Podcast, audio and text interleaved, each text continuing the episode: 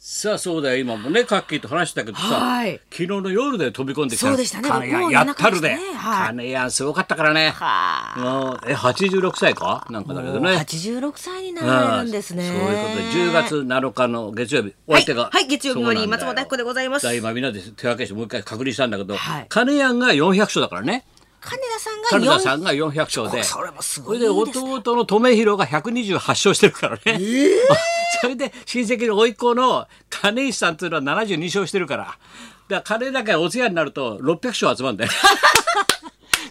どれだけすごいんだあの家族は。そうだよあのほらバドミントンのあの人の旦那。陣内さんのね。あの人そうだよね。甥っ子かなんか親戚でしょ？はいあなたって72勝してんだから。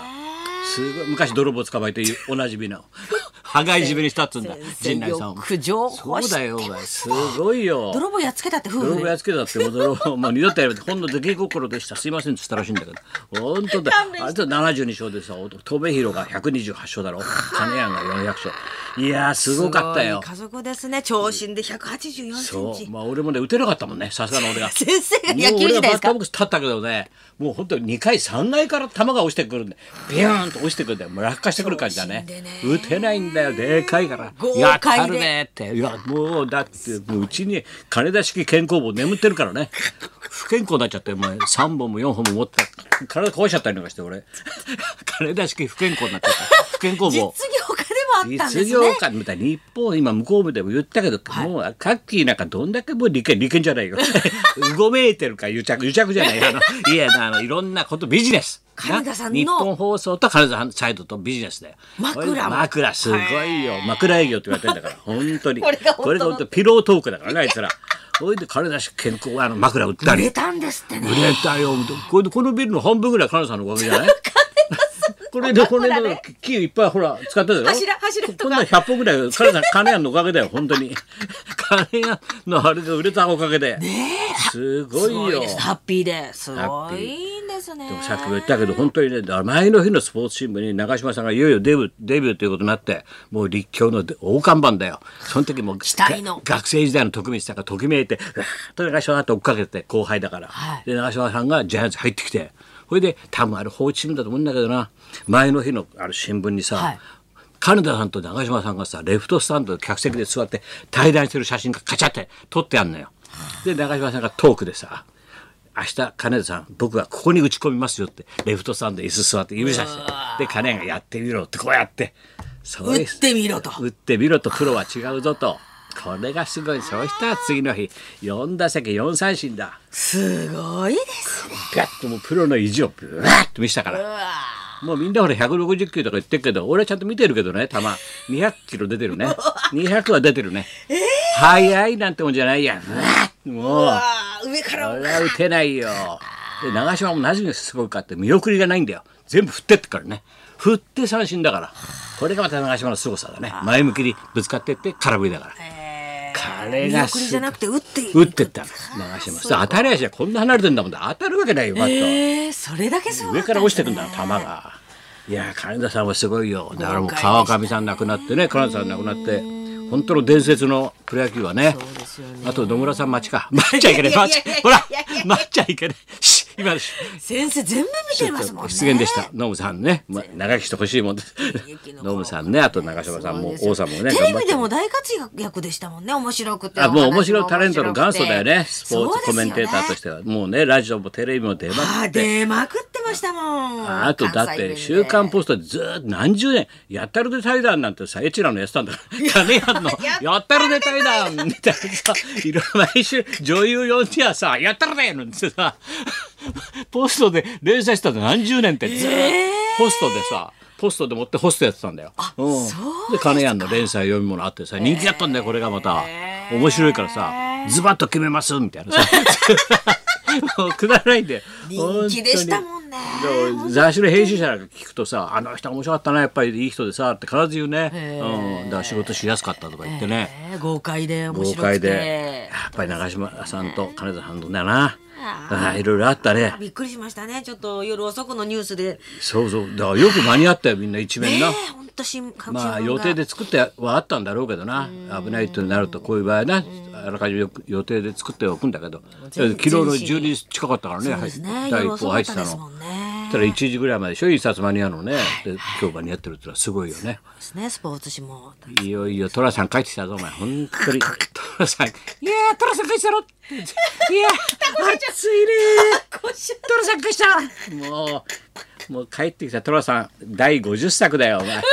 私はそっと見てきたよ。もう早くも寅さん前にフェチとしてはもう。はい早いよ早いですね俺もう柴又一周しちゃったから俺もうもうそりゃそうだよもうお互いプロ同士はさ「寅さんの?」ってもう松竹のさ裏の試写会室でやるわけだよもうなとやっぱりさもうほら本職がみんなほら物書くからみんな映画のライターだとかさ雑誌の編集者とか評論家ばっかりじゃない。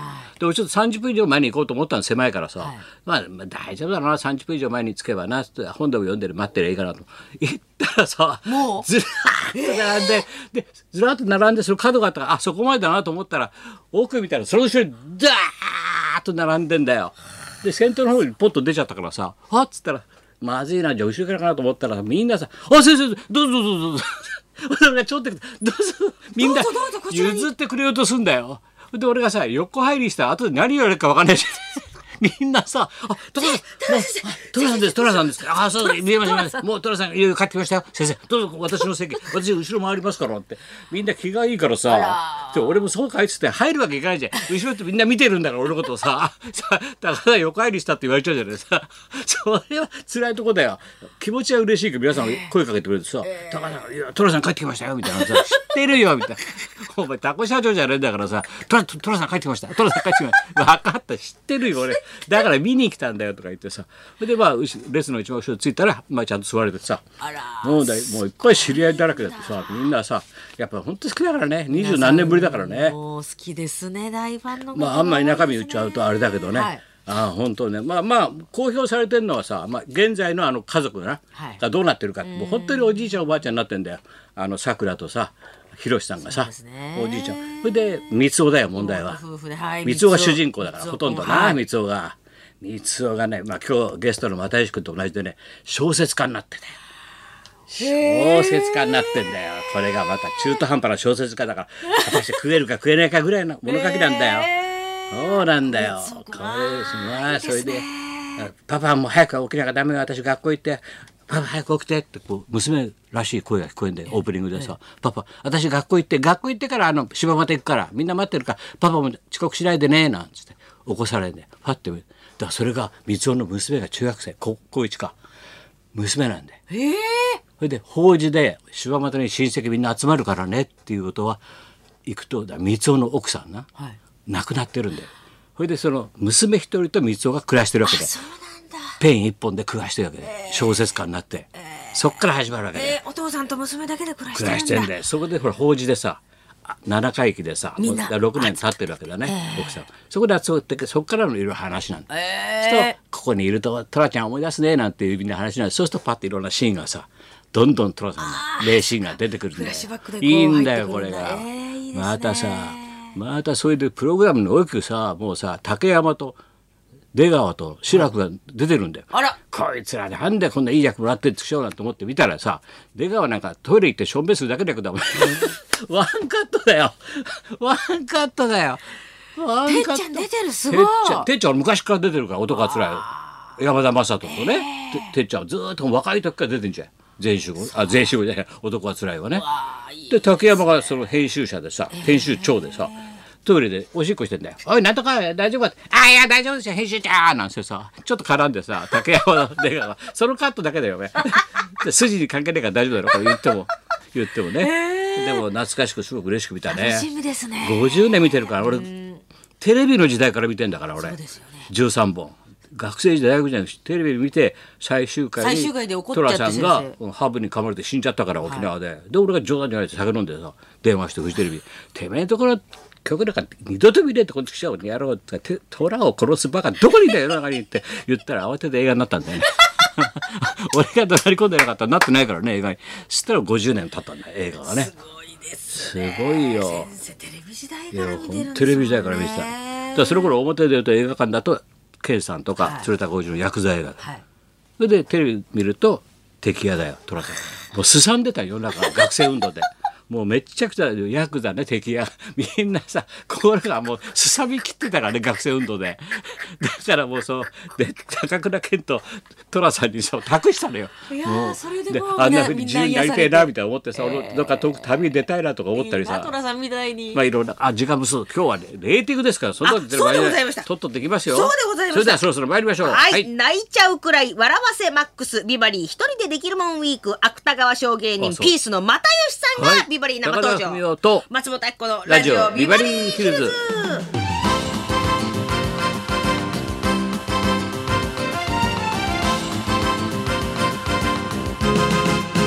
あカルダさんのさっき言ったあのその枕すごい売れたって言ったでしょ？あのね2台売れた歴史歴代ね2つ売れた商品があんだって、はい。カナダさんの枕と松前漬け、この2つは盤石らしいね。確実に売れるのがこれが二台日だ本から最終的放送で売れた。にもう金やんを松前漬けに埋めちゃいいんだよ。つけちゃダメだって。つけ昆布昆布が頭にぐるぐる回っちゃうからそういうこと言ってんじゃない。今日は又吉君が多分今日初めて会うんじゃないかな俺そうですね。ビバリー初登場じゃないでしょうかねいいね。お話を聞きましょう。はい、そんなこんなでじゃあ今日も1時まで生放送